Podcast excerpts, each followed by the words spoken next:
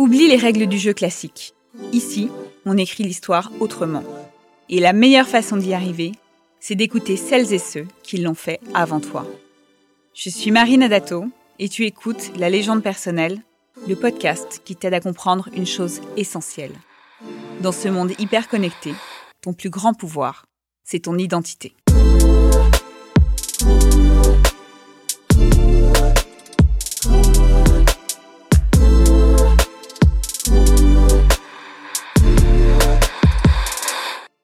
Aujourd'hui, j'accueille un invité qui incarne à merveille l'essence même du personal branding et de la réussite entrepreneuriale. Je vais commencer par deux phrases que j'ai euh, extraites de sa chaîne YouTube, des mots qui résonnent fort avec ce podcast. J'ai tout traduit, hein, évidemment, pour vous épargner mon French accent.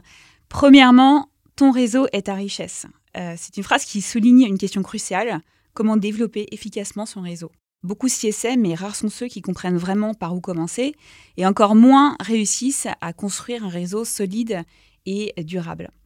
Deuxièmement, si tu sais comment créer de la confiance, alors tu pourras demander des choses aux autres. Mon invité d'aujourd'hui n'est pas seulement un théoricien de ces principes, mais un véritable praticien, avec un business qui est passé d'un MRR de 0 à 20 millions d'euros en seulement 5 ans, le tout en full bootstrap, il a prouvé que ces principes ne sont pas de simples mots mais des leviers puissants de succès. Ses réseaux sociaux connaissent une hypercroissance, il anime une newsletter, un podcast, une chaîne YouTube. Il partage des conseils pour réussir un business SaaS, le tout en remettant en question son parcours et en faisant preuve d'hyper-transparence. Alors, peut-on dire qu'il est l'incarnation d'un personal branding fort? La réponse semble évidente. Je vous propose de découvrir son parcours, ses stratégies et ses secrets. Mais pour commencer, j'ai une question. Qui es-tu, Guillaume Moubèche? Merci pour l'intro, c'est très cool. Euh, bah, du coup, je m'appelle Guillaume Moubèche, j'ai 32 ans, euh, je suis entrepreneur. J'ai monté euh, du coup l'Empire il y a un peu plus de 5 ans, ça va bientôt faire 6 ans, qui est une société qui développe des logiciels pour aider les entreprises à se développer. On est présent dans plus de 100 pays, on a des dizaines de milliers de clients qui sont des entreprises en général, ça va des startups jusqu'aux grosses PME. et moi, mon objectif personnel, c'est d'aider un maximum d'entrepreneurs à se lancer, à avoir le courage de faire des choses que la plupart des gens pensent impossibles et de leur donner toutes les clés pour y arriver. Et alors pour ça, tu utilises notamment les réseaux sociaux Ouais. Ouais. et alors quels sont tes réseaux sociaux de, prédilection? Alors à la base, moi j'ai commencé euh, sur LinkedIn. Donc euh, LinkedIn, c'était vraiment euh, le réseau social que j'aimais bien parce que comme nous, on s'adresse énormément à des entreprises, pour moi, ça me paraissait assez logique de commencer sur LinkedIn. Et petit à petit, j'ai rajouté des réseaux sociaux comme YouTube, euh, Instagram, TikTok. Euh, aujourd'hui, d'ailleurs, c'est euh, Instagram qui a, je pense, le plus d'abonnés. Mais petit à petit, les réseaux se rattrapent les uns après les autres. C'est vrai que c'est exponentiel, là, Instagram. J'ai regardé la semaine dernière, c'était 200. J'ai regardé hier, c'était 206. en fait, ça ne s'arrête pas. Ouais, on pourra parler du coup d'un format qui, qui, marche plutôt pas mal. ouais. ok, on va, on va en parler. et alors, pourquoi ces réseaux sociaux? Enfin, pourquoi les réseaux sociaux en général? Pourquoi tu as décidé d'aller là-dessus?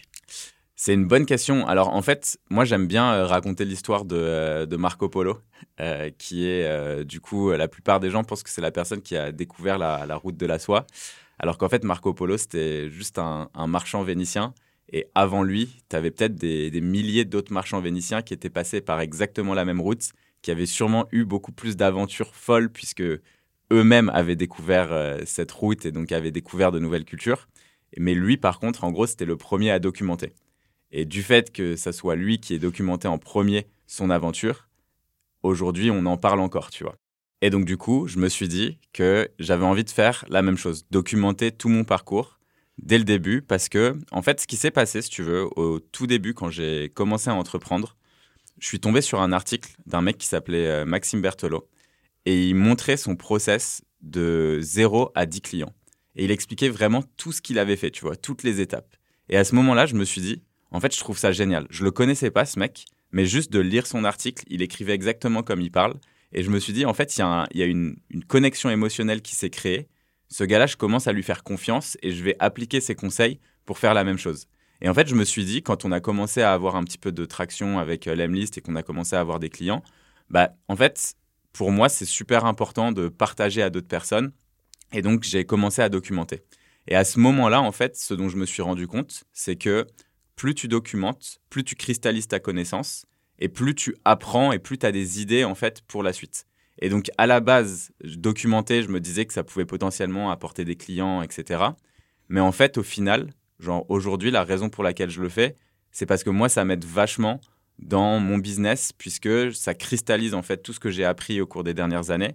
Ça me permet de euh, regarder toutes les erreurs que j'ai faites et d'apprendre de mes erreurs pour ne pas les refaire par la suite, d'éviter potentiellement à d'autres gens euh, de ne pas faire ces erreurs.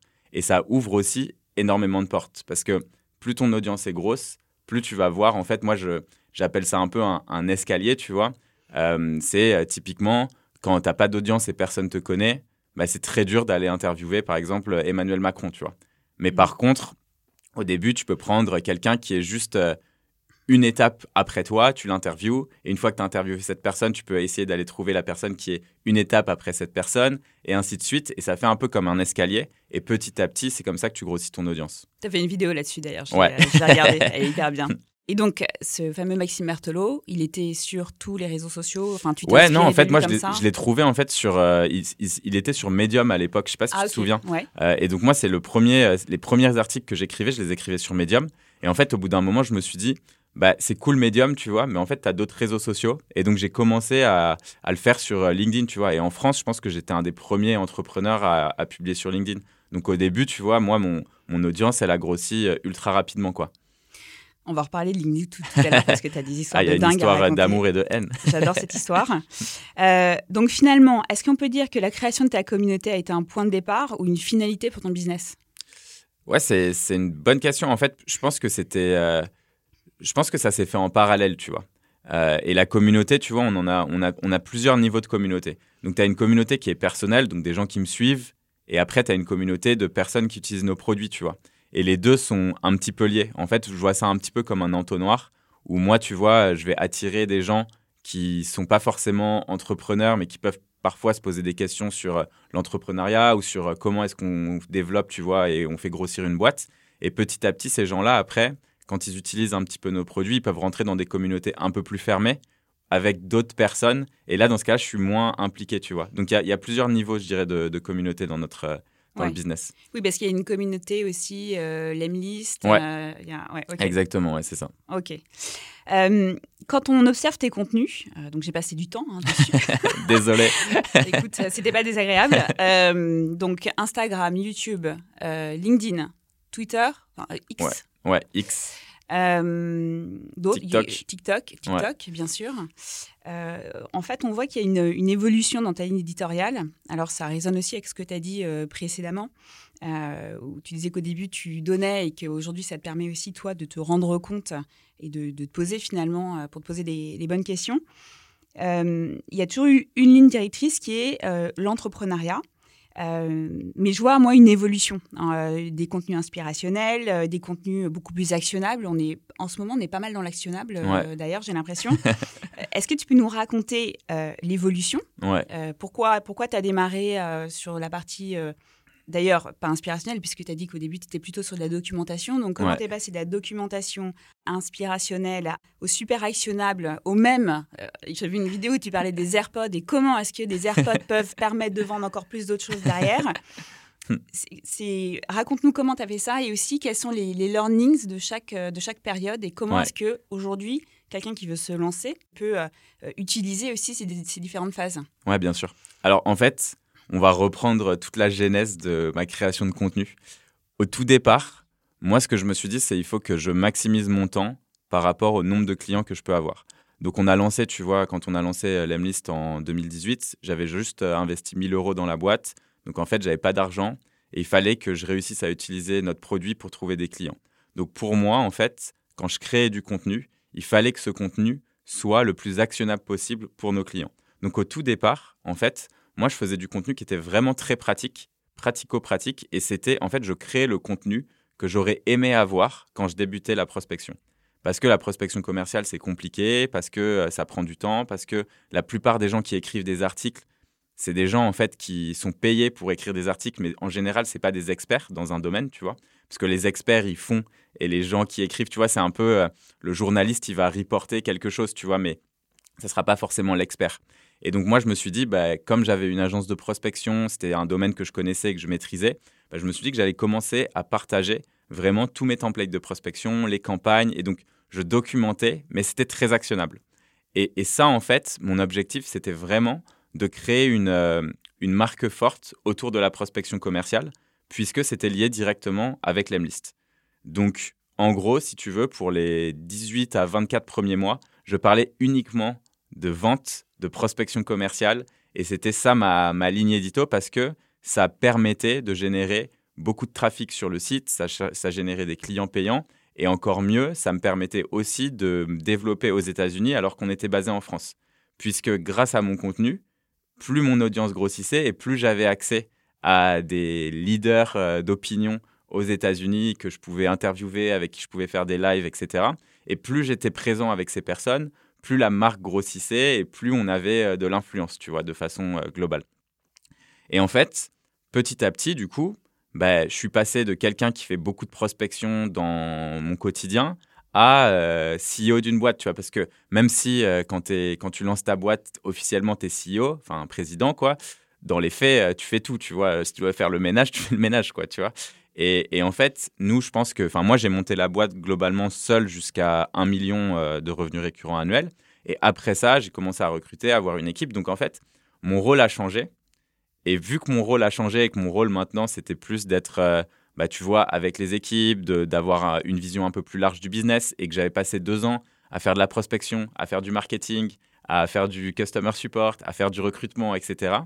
Là, je me suis dit, bah, pour être encore meilleur dans mon rôle de CEO, je vais déjà documenter tout ce que j'ai fait jusqu'à présent, mais aussi, en documentant, ça me donne des idées de choses que j'ai envie de faire, parce que quand je documente, bah, évidemment, tu vois, je parle de mes expériences personnelles, mais j'essaye toujours d'aller me documenter sur ce que d'autres ont fait. Parce qu'en gros, à partir du moment, tu vois, c'est par exemple, tu peux parler de Paris. Genre, c'est une ville que tu connais, euh, tu vois, tu vas pouvoir dire des choses sur les quartiers, rive gauche, rive droite, etc.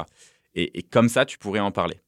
Par contre, si je te dis, demain, tu dois me faire une présentation sur Paris, je suis sûr que ça ne sera pas la même chose que ce que tu me dirais aujourd'hui sans préparation. Et en fait, pour moi, la création de contenu, c'est exactement ça. C'est que ça te pousse à aller chercher des choses qui sont encore plus intéressantes, encore meilleures. Et donc, par conséquent, si tu es toujours dans un mix de création de contenu et d'exécution donc euh, dans ton business, bah, en fait, ça te pousse toujours à te développer, ça te pousse toujours à apprendre.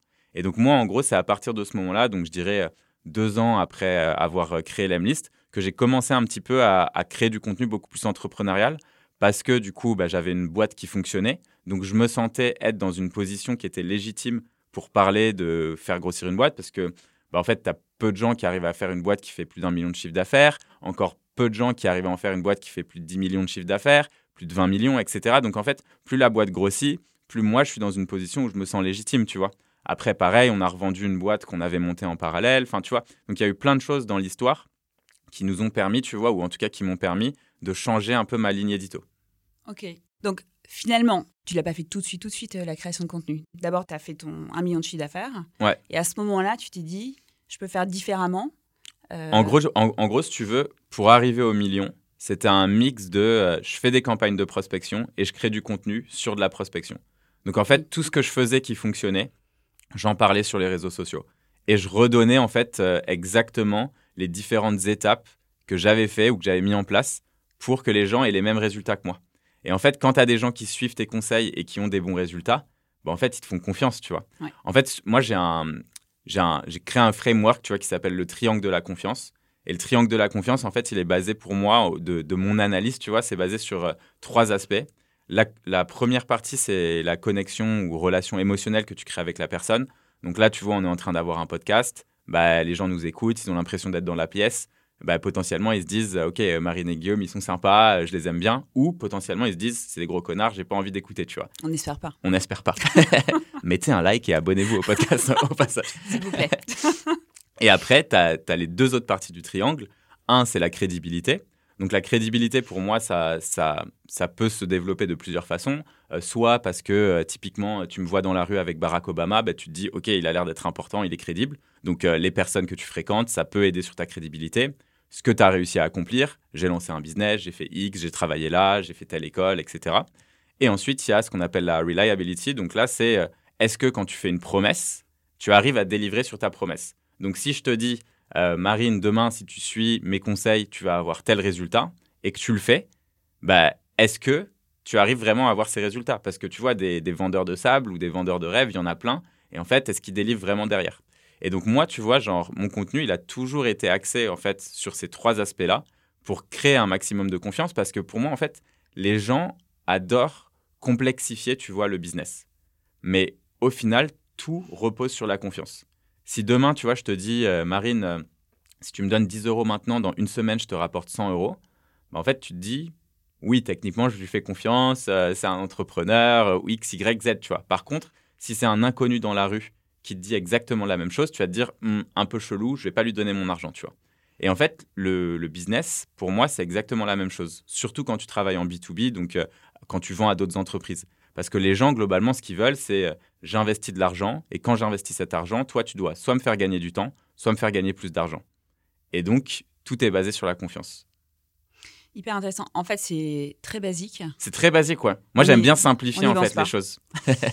du coup, si on parlait de, de méthode de création de contenu, euh, comment tu crées euh, À quelle fréquence tu crées Est-ce que tu as des frameworks à partager? Alors, il y, y a, plusieurs trucs. C'est que moi, j'avoue que je suis un peu. Euh, bon, déjà, je suis Gémeaux, pour ceux qui aiment l'astrologie.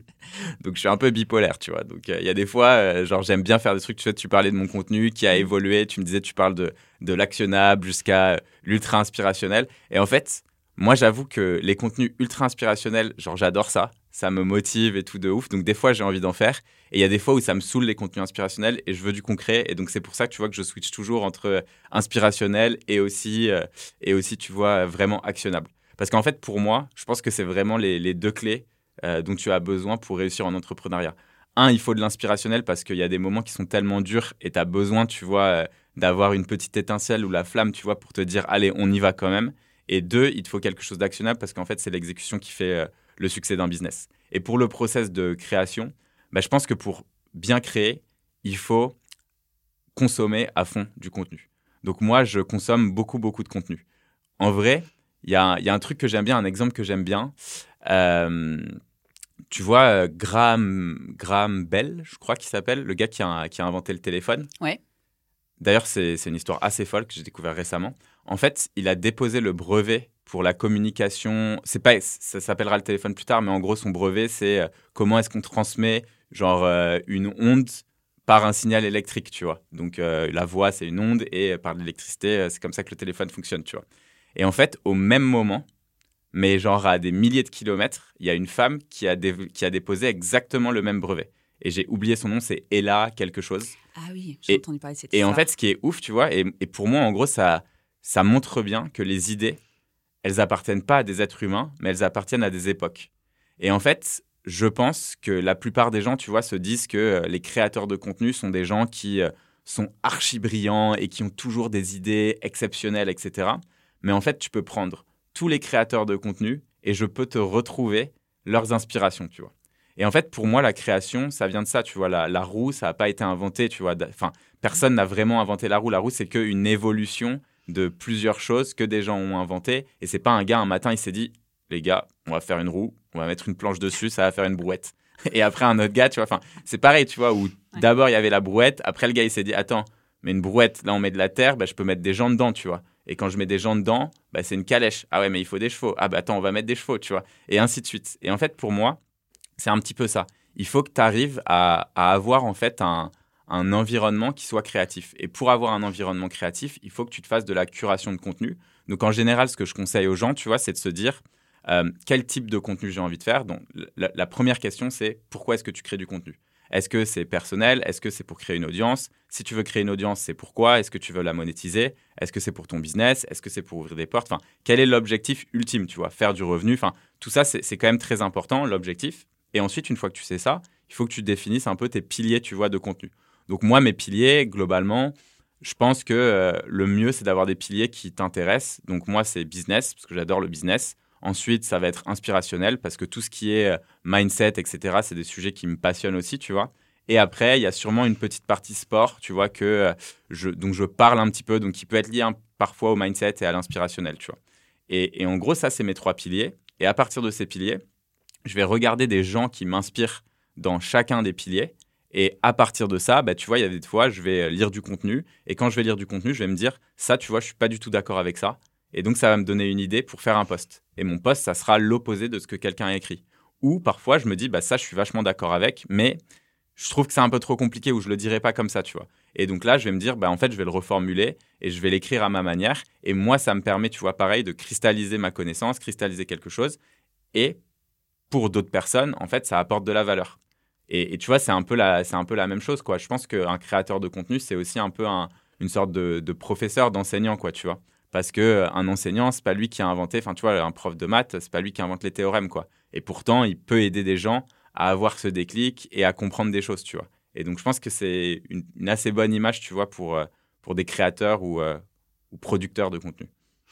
Ouais, alors, si, si, tu devais citer, euh, je ne sais pas, deux personnes par, par item que tu traites, ouais. tu, tu, citerais qui? En business, moi, les gens que j'aime bien, j'aime beaucoup Paul Graham aux États-Unis. Donc, c'est un peu, je pense, le, le, le, père des startups, quoi, tu vois, ou en tout cas, euh, cette, euh, cette mentalité un peu pirate. Il a écrit beaucoup, beaucoup d'articles, ça s'appelle euh, Les essais de Paul Graham, tu vois, qui sont globalement très intéressants et c'est plein de bon sens. J'aime beaucoup aussi Naval Ravikant. Donc, lui, c'est un mec qui, qui était le fondateur d'Angelist.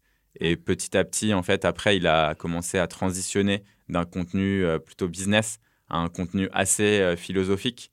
Et, je trouve qu'il y a beaucoup de philosophie en fait dans le business et, c'est assez intéressant. Sur la partie euh, mindset, euh, bah, un peu plus vieux, tu vois, tu as euh, Jim Rohn, tu vois, qui est assez, assez connu. Ou sinon, après, tu, tu, peux avoir Danko, qui est un petit peu plus mm. récent. Danko, c'est un mec qui j'aime bien aussi parce que tu vois, c'est moi en fait dans le mindset, j'aime bien les choses qui sont à la limite, tu vois, entre le scientifique et aussi le spirituel. Parce que en vrai, tu vois, quand on, quand on regarde l'évolution euh, des sciences, à la base, tu vois, moi, je viens d'un parcours très scientifique. Ben, en fait, tu te rends compte que euh, tous les 100 ans, on se dit que ce qu'il y avait il y a 100 ans, c'était n'importe quoi, tu vois. Il n'y a pas si longtemps, tu avais des gens qui, euh, lorsqu'ils disaient que la Terre est ronde, ben, en fait, ils se faisaient tuer, tu vois. parce qu'on les prenait pour des fous. Et c'était il n'y a pas si longtemps, tu vois. Nous, ça nous fait rire, ha, ha, ha, et tout. Mais je pense que, tu vois, pareil, demain, tu vas demander à des gens dans la rue, OK, prouve-moi que la Terre est ronde bah, en fait, t'en as peu qui arriveraient à le faire aussi bien que les gens de l'époque, tu vois. Mm. Et, euh, et, donc, du coup, je pense que c'est euh, ouais, c'est assez important, tu vois, de, de, se créer un petit peu cette, euh, cet environnement, mais surtout de d'avoir, de développer ses idées avec d'autres personnes, tu vois. Et l'intelligence artificielle, ça peut aussi aider, tu vois, là-dedans. On va en parler de l'intelligence artificielle. euh, Ok, euh, alors attends, je reprends du coup euh, mes questions au fur et à mesure. Euh, Désolé, je t'ai fait une. Non, je t'en prie, mais c'est le principe en fait. Hein. donc, ta méthode de création de contenu, on en a parlé. Est-ce que tu as une méthode plus originale ou un peu surprenante parce que en fait, quand on regarde tes contenus, c'est toujours hyper bien produit. mais est-ce que parfois tu te dis, allez, euh, j'ai une idée. Euh, je ne parle pas d'écrit parce que du coup, euh, LinkedIn t'écris aussi beaucoup dessus, mais d'un point de vue plus audiovisuel, est-ce que parfois tu pars comme ça en deux secondes, tu dis allez, j'y vais, c'est pas grave. J'ai pas de caméraman. Ouais, non, non, bien sûr. Ouais, il y a des fois où, bah, tu vois, une des vidéos qui a fait, une des vidéos qui m'a, qui nous a le plus aidé pour du recrutement. C'est une vidéo que j'ai faite quand j'étais en Afrique du Sud. Et en gros, il y a, j'avais une villa avec un, qui a une vue sur euh, Table Mountain. Donc, euh, c'est une, une, grande montagne, donc la, la, montagne table. Et en fait, dessus, tu as ce qu'on appelle euh, le tablecloth. Donc, c'est comme un, une nappe, tu vois. Et sauf que la nappe, c'est des nuages. Donc, en gros, tu as des nuages qui sont comme une nappe au-dessus de la montagne et qui descendent petit à petit. Et c'est vraiment genre magnifique. Et moi, ma villa, elle donnait sur cette montagne, tu vois. Donc, la vue était incroyable. Et en fait, je me suis dit, genre, vas-y, j'ai demandé juste à un pote, tu vois, de. J'étais sur une table dehors avec le background qui était incroyable et je lui ai juste dit, genre, filme en avançant vers moi, tu vois. Et après, je mettais un texte dessus et le texte, c'était. Euh, en gros, je parlais, tu vois, du fait que euh, aujourd'hui, il n'y a aucune raison pour qu'on ne puisse pas travailler n'importe où dans le monde. Si vous êtes intéressé par un job euh, différent, genre, voilà, nous, on recrute, tu vois. Et vu que la vidéo était très belle et tu vois, il n'y avait même pas de son, j'ai juste mis une petite musique et tout, c'est un truc que je l'ai fait vraiment. Je pense que ça m'a pris 4 minutes. La vidéo, elle a fait 3 millions de vues ou 4 millions de vues. Et on a eu peut-être 5000 personnes qui ont postulé à des jobs chez nous, tu vois. Pas mal. Et, donc dedans, tu vois, euh, après, il y avait beaucoup, beaucoup de gens, euh, pas du tout quali évidemment, mais tu vois, euh, sur 5-6 000 personnes, bah, en fait, on a recruté peut-être, je sais pas, 5-6 personnes, mais pour nous, c'est trop bien, tu vois, parce que c'est, moi, c'est 5 minutes, quoi. Donc 5 minutes pour avoir un pipe de candidats aussi élevé et, et des gens archi quali, enfin, tu vois, c'est vraiment cool. C'est ouais, c'est hyper intéressant. Et du coup, justement, si on, tire un peu ce fil-là, euh, sur la partie euh, recrutement. Euh, avoir une marque personnelle, une légende personnelle, c'est ça aide. Ouais, c'est incroyable. Voilà. Mm. Du coup, toi, quand tu recrutes, est-ce que c'est un, comment dire, une voie que tu explores particulièrement ou vous recrutez aussi par d'autres, d'autres biais? Mais comment est-ce que ça a justement donné une, comment dire, une aura particulière à l'Empire, le fait que vous ayez comme ça toute cette, cette audience et que toi, c'était cette communauté? En fait, ce qui est fou, c'est que c'est vraiment un cercle vertueux, mais dans tous les aspects de ton business. C'est-à-dire que quand tu commences à avoir une audience, en fait, pour faire des partenariats avec d'autres boîtes, c'est beaucoup plus facile parce qu'ils ont envie de bosser avec toi. Quand tu veux recruter, bah en fait, il y a plein de gens qui postulent, ça c'est sûr. Mais je pense que c'est la stratégie un peu feignant, tu vois. Genre la vidéo que je, donc je raconte, pour moi c'est un peu feignant. Je pense que si tu veux vraiment recruter des gens brillants, il faut que tu ailles les chercher. Parce que les gens les plus brillants, souvent, ils sont en poste, tu vois. Mm. Euh, ça peut arriver des fois que tu aies des gens en poste qui postulent parce qu'ils te connaissent et tout. Et tu vois, on en a eu un qui était très bon. Mais la plupart, en fait, aujourd'hui, je regarde euh, les meilleures personnes, c'est des gens que je suis allé chasser, tu vois. Et... Toi, personnellement Ouais, personnellement.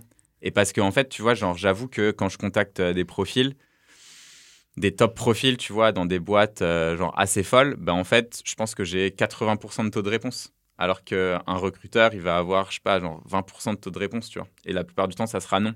Et en fait, moi, du coup, je me retrouve. Enfin, quand je dis 80% de taux de réponse, c'est 80% de taux de réponse positive. Parce que les gens, en fait, du coup, ils ont envie de parler avec toi. Et je mmh. pense que pour, euh, pour rendre les gens intéressés, il faut que toi, tu deviennes intéressant. Et le problème, c'est qu'il y a plein de gens intéressants sur Terre, tu vois, ça c'est sûr. Mais quand tu ne connais pas quelqu'un, comment tu sais que cette personne est intéressante, tu vois? Et en fait, la création de contenu, pour moi, c'est juste offrir une fenêtre à des gens sur une partie de ta personnalité.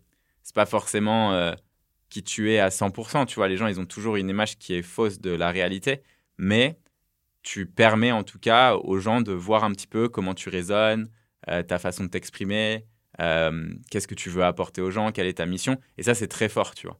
Donc pour moi, ce qui est important dans la création de contenu, c'est même pas de se dire j'ai envie je sais pas moi, de, de toucher des centaines de millions de personnes. Ça, pour moi, c'est un peu le byproduct, tu vois, c'est un effet secondaire.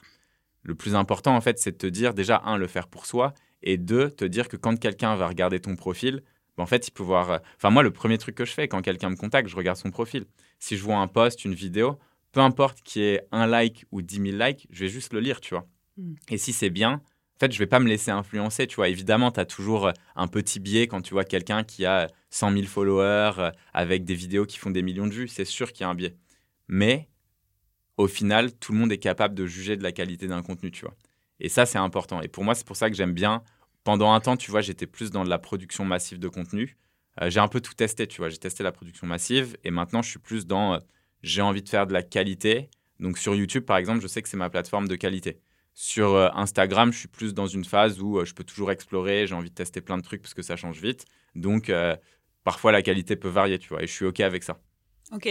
Et du coup, est-ce que tu as, une routine de création? Tu parles de YouTube, c'est ta plateforme de qualité. Donc, ça veut dire que tu vas, je sais pas, sur un mois, enfin, tu vas répondre, hein, mais mm. tu te dis, tiens, je vais faire plusieurs vidéos euh, directement euh, sur YouTube et après je m'arrête Ou est-ce que euh, tu essayes d'avoir quand même une, une régularité? Parce qu'on sait quand même que les algorithmes aiment la régularité. comment, comment tu crées À quel moment Enfin, explique quelqu'un qui aujourd'hui ne sait pas le faire. par rapport à toi, ce que tu fais. Donc d'abord, juste, si tu peux nous expliquer comment tu fais. Et ensuite, expliquer à quelqu'un qui a juste un iPhone et un micro, comment est-ce qu'il peut faire Ok. Alors, le premier point, je pense que ce qui est important, c'est que pour être bon à quelque chose, il faut faire des répétitions, tu vois. Il n'y a, pas de, a pas de recette miracle.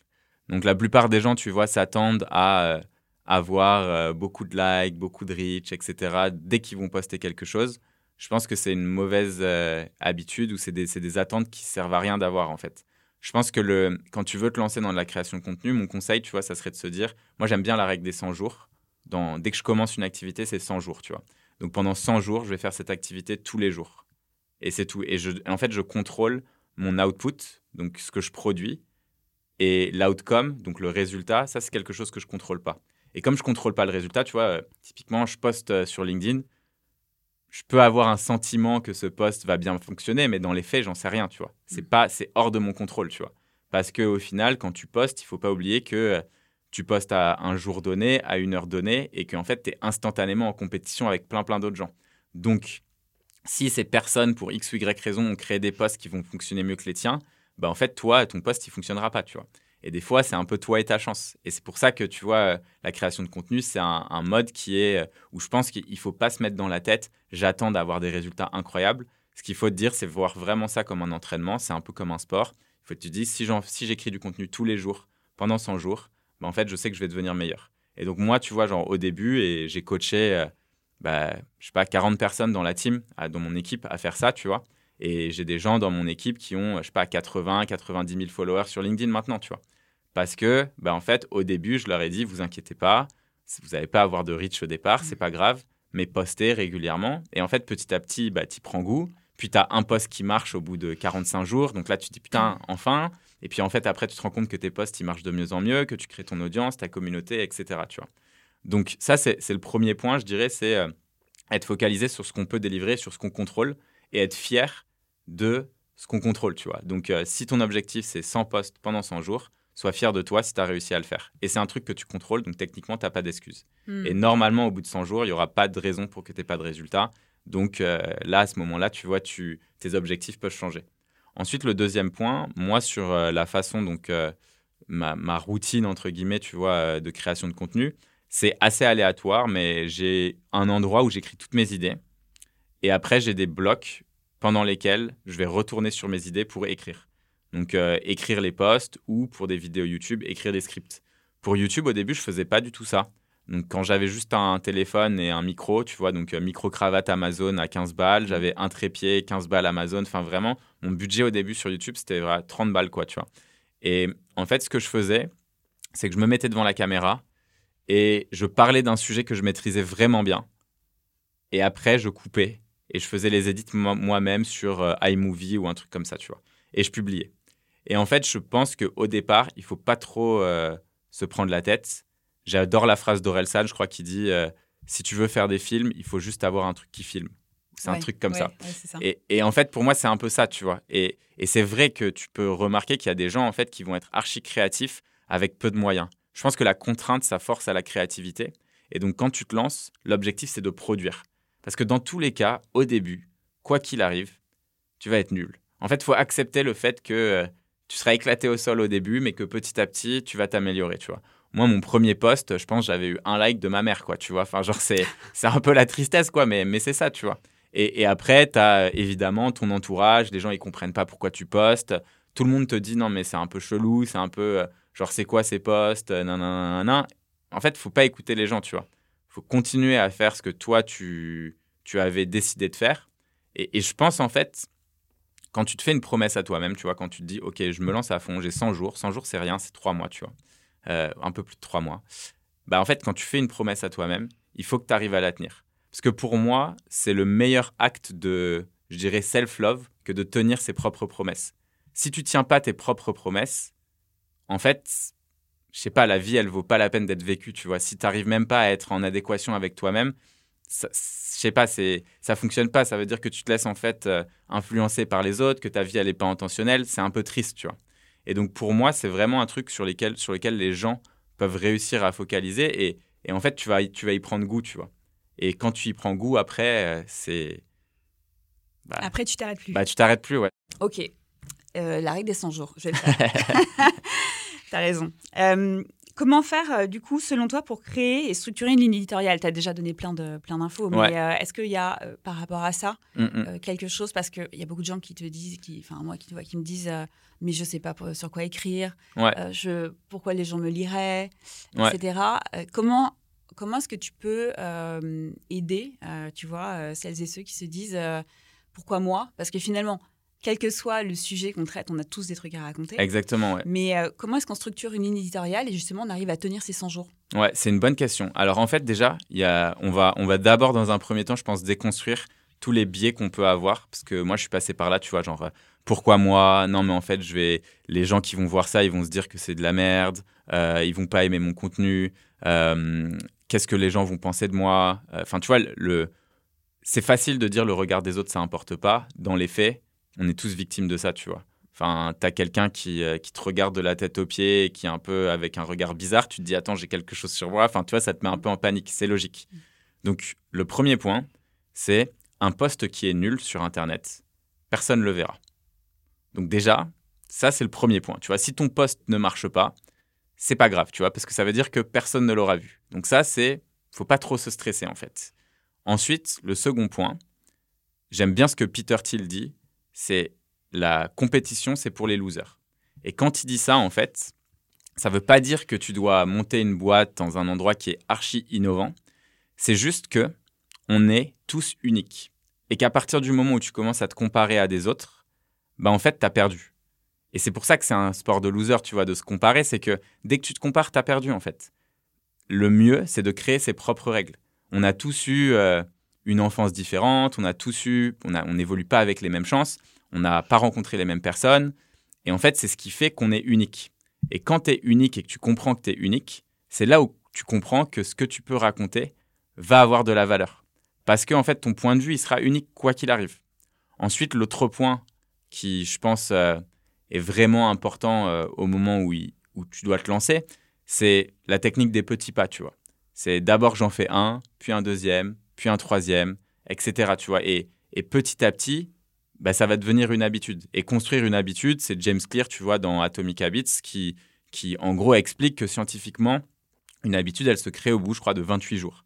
Bah, en fait, ça, c'est des trucs, il faut d'abord comprendre comment ton cerveau fonctionne pour te mettre des règles avec toi-même. Si tu te dis, OK, c'est quelque chose euh, pour lequel j'ai envie d'investir du temps, bah, en fait, déjà, comment ça marche dans mon cerveau pour que ça devienne facile? Bah oui, si ça devient facile, bah, en fait, euh, il faut que euh, j'arrive à créer cette habitude. Et un, truc qui marche bien pour créer des habitudes, c'est ce qu'on appelle le habit stacking. Donc, tu empiles des habitudes. Donc, typiquement, tous les matins, si tu bois du café, bah, tu vas te dire, avant de boire mon café, je dois faire 10 pompes et eh ben, quand tu te lèves, tu fais 10 pompes et tu bois ton café. Et tu n'as pas le droit de boire ton café si tu n'as pas fait tes 10 pompes. Et ça, c'est une règle que tu peux faire avec toi-même. Et je te jure que quand tu fais ça, ben, en fait, tu verras que tu vas aller faire tes 10 pompes et tu verras qu'au bout d'un mois, en fait, ça deviendra normal. Et en fait, une fois que tu fais ça, tu peux te dire, OK, maintenant, c'est je fais 10 pompes, je bois mon café et j'écris, tu vois. Et j'écris pendant 15 minutes. Ben, en fait, c'est ça, tu vois. Et petit à petit, quand tu fais ça, tes habitudes, vu qu'elles sont empilées, ben, en gros, ça devient ta routine. Et ta routine, elle met 28 jours, tu vois, à se créer. Mmh. Et en fait, tu peux, il faut toujours associer un truc que tu fais naturellement et que tu aimes bien, tu vois. Donc, euh, je dis le café, moi perso, je bois pas de café. Donc, en fait, pour moi, là où j'essaye de stacker des habitudes, donc d'additionner des choses, c'est sur un truc que je sais que je fais, c'est me laver les dents, tu vois. Donc, euh, soit avant de me laver les dents, soit après de me laver les dents, je sais que je peux caler des habitudes parce que c'est un truc, c'est mon métronome. Je partirai jamais de chez moi sans me laver les dents, tu vois. Bon, il y a des gens qui se lavent pas les dents, tu vois, mais, mais ça, c'est une autre histoire. Donc, trouve mmh. le truc, tu vois, qui te convient et fais-le. Et après, un, point, je pense, qui est, qui est vachement important pour créer du contenu, bah, c'est comme je disais tout à l'heure, tu vois, c'est trouve les gens, en fait, euh, qui ont écrit des choses intéressantes et, et, après, reformule-le, tu vois. Reformule-le, essaye d'écrire avec toi ce que tu penses, rajouter euh, une petite histoire. Euh, il y a un truc aussi, on pourra peut-être mettre un lien dans une description et tout, mais nous, en gros, si tu veux, on a pris globalement les, tous les plus gros créateurs de contenu et en fait, on a templétisé des postes qui fonctionnent bien, tu vois. Donc, tu as des structures de postes que tu peux réutiliser. Comme ça, dès que tu as une idée, tu peux la l'appliquer avec un template. Comme ça, tu es sûr que ça fonctionne bien et tu pars jamais d'une euh, page blanche, tu vois. Pareil, tu vois, euh, utiliser un petit peu de chat GPT pour essayer de trouver des idées, c'est super bien. En fait, ce qui fait peur aux gens, c'est la page blanche. Et l'avantage de l'intelligence artificielle, c'est qu'on enlève cette page blanche. Parce qu'en fait, tu poses une question et tu as une réponse. Euh, tu peux dire, écris-moi un post. En fait, même, même avec un prompt, donc euh, une façon de, poser une question à l'intelligence artificielle euh, ou à ChatGPT de façon euh, très simple, par exemple, écris-moi un post LinkedIn sur l'entrepreneuriat ou sur la difficulté de l'entrepreneuriat quand tu fais ci, ça, ça et ça. bah, en fait, il va te sortir quelque chose. La plupart du temps, ça sera pas fou, tu vois. Et tu vas te dire, ah, c'est nul. Ok, c'est nul, très bien. Donc, pourquoi c'est nul? Bah, Cette phrase, elle est pas bien. Bah, change cette phrase. Ok, et cette phrase, tu la trouves bien? Ouais, ça, ça va. Bah, garde cette phrase. Et ça, non, pas ouf. Bah, change-le, tu vois. Et en fait, quand tu as quelque chose que tu peux modifier et adapter, bah, en fait, au final, tu trouvais que c'était nul, bah, je te dis, ok, modifie-le pour que ça soit bien, tu vois. Et une fois que tu modifies, bah, là, tu vois, tu as un poste et tu as créé ton premier poste. Et ça, tu peux le faire, le répéter, etc., pendant tes 100 jours. Ok, pendant les 5 jours. Alors justement, l'intelligence artificielle, tu viens d'en parler. Ouais. Euh, dans la création de contenu, d'ailleurs, tu as, eu, as eu une phase.